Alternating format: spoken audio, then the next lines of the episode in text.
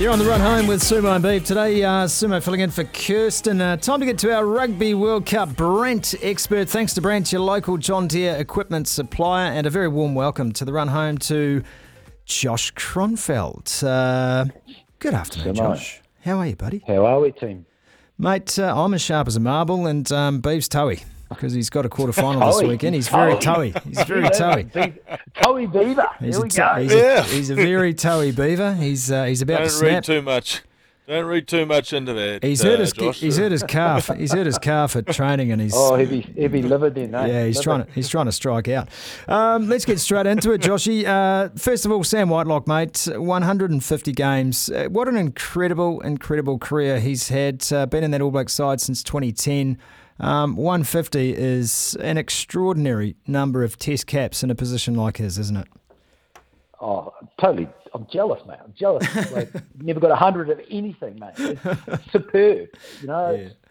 look, I, I think every rugby player, um, once they they realise that they can play in some of those higher honours, uh, is to do the best by whether it's their country or their local club. But to get a hundred games plus 150 is mind blowing to me. It's just like uh, one the longevity with the body, um, and, and the fact that he's been able to change with the times and still be the great player that he is and and perform week in week out. It's just next level. I I just don't know how uh, the likes of uh, Richie McCaw and himself, you know, because it's such a select crew that are in that 150 bracket. Yeah. It's just, you know, like wow, wow, you know, like it's it's I, I just you know, like it makes me um, get all warm and fuzzy just thinking about the prospect of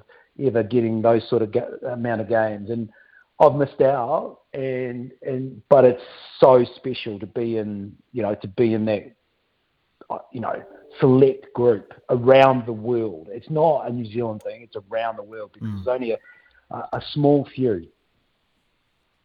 Now, Josh, uh, obviously on the other end is uh, somebody who's getting his first chance at the World Cup. Ethan Blackadder, what are your thoughts on? Is he just getting a, a run around this week, or do you think if Ethan Blackadder puts in the sort of performance that uh, we've seen before, he might just force his way, or and does he need to be a part of the, the finals run? Yeah, look, it's it's a tough one, mate. I mean, it's it's a catch twenty two. Um, we have seen it before. Uh, guys turn up and get their one opportunity and end up, you know, making a name for themselves in World Cup. So, yes, this is his opportunity if he wants to. You know, he he needs to offer something special, and I think probably something special in terms of utility. You know, we- he I I think that's probably where he sits most best. You know, like he can cover the the open side role, he can cover the blind side, and and the number eight role. And I think that's that's probably what they're hoping for. But they're also hoping for um, that abrasive, no compromising sort of uh, semi tight, semi loose. You know, that, that halfway person. And um, he, he's just offered that for uh, you know when we've seen him uh, uh, previously, and I I think that's what they're after. But you know when you look at the other players that are available and around, they're not missing too much. You know what I mean? I, I, I guess at World Cups we're after that X factor, and then they're, they're hoping that he can bring that, and he has showcased that before, and that's I think that's what they're hoping. But um, would we be shortchanged with Papali'i? Would we be shortchanged with um, uh, Jake, uh, Luke? Yep, Jake. Yeah, exactly. Um, no, no. Lukey do his thing, you know. So, I, look, let's just see what happens, and and then then, then it, we've got more more things to pick from, more opportunities. Uh, maybe it's uh, by design what sort of combination we want in the loose forwards uh, and come locks mix, but it does. I feel like they've got a wealth of, of choice uh, at that six role. Um, you know, uh, I, don't know. I, I can't. I can't make a real good comment on it because he hasn't played a lot of rugby this year. Yeah, I, I, guess the All Blacks too have got to be true, don't they, Josh? One, one of the things that, that, that I've suggested over the last couple of seasons is that All Black rugby has a DNA. You are a part of that DNA. Beeves a part of that DNA. You, we understand over many years how the All Blacks approach the game, the certain athlete that, that is sought after in this country, and the game plans that are, are developed uh, to showcase that kind of skill set and athleticism.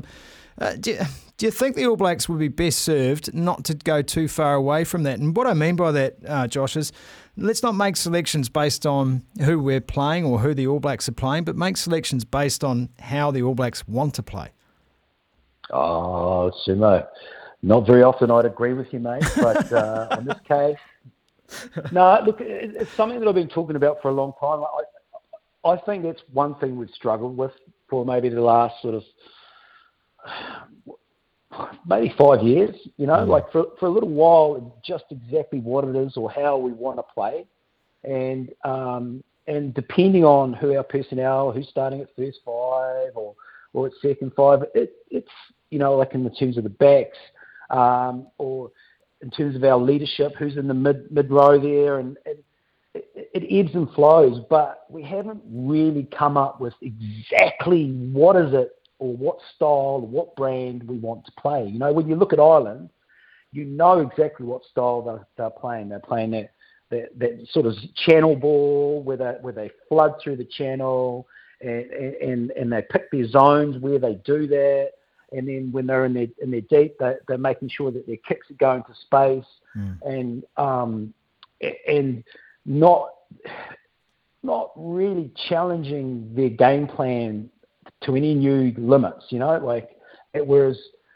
And then South Africa, for instance, on the same flip side, we, you know exactly what you're going to get. They're mm. going to be abrasive up front.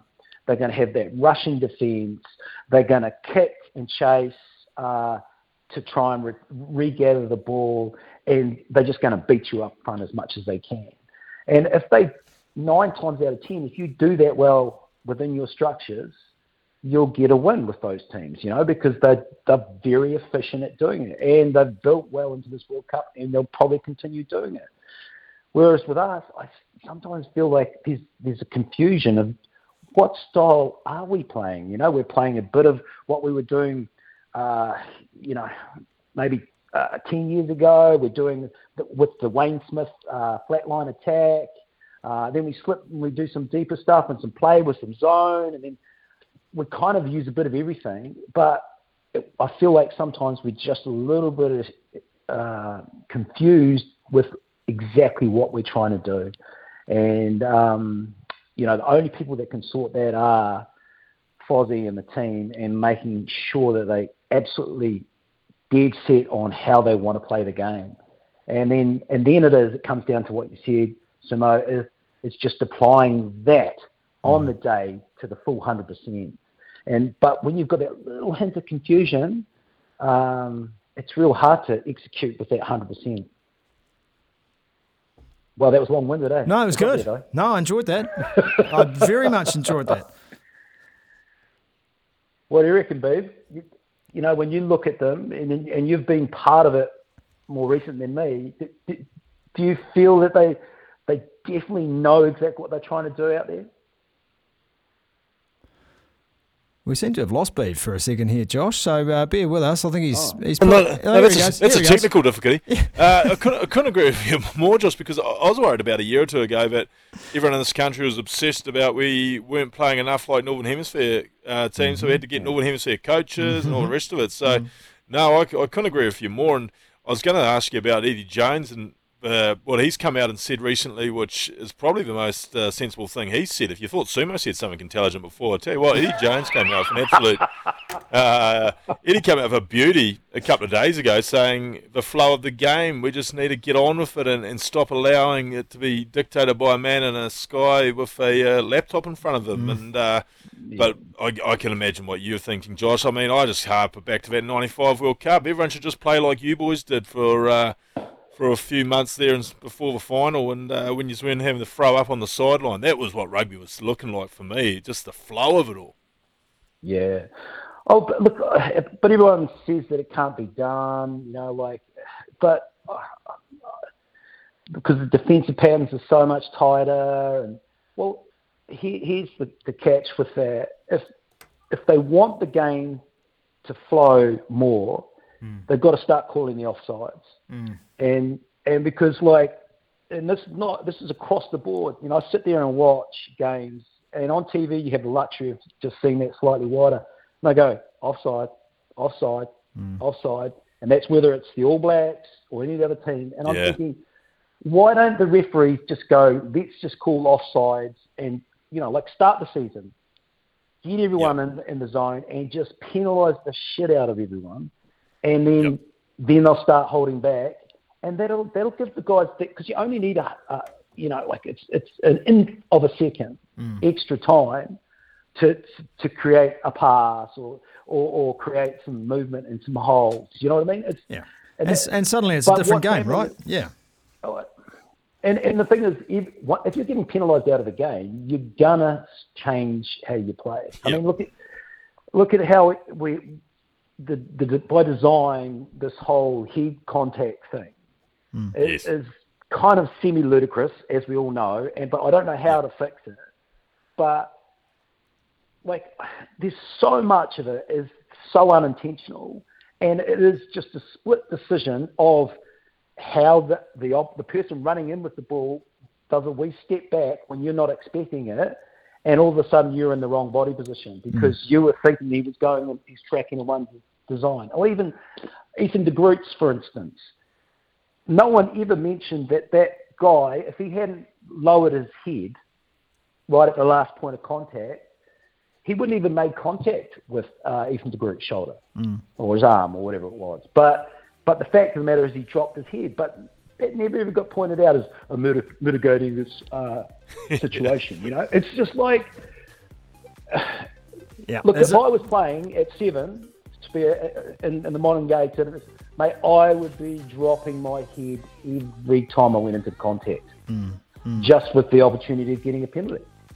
Yeah, that's it, mate. I think that's gonna that's gonna that's gonna actually play this World Cup at some point in the, in the knockout games. Josh Kronfeld, uh, always amazing to get your insights. Thank you so much, and thanks to Brandt, your local John Deere equipment supplier. Josh Kronfeld joining us, talking Rugby World Cup.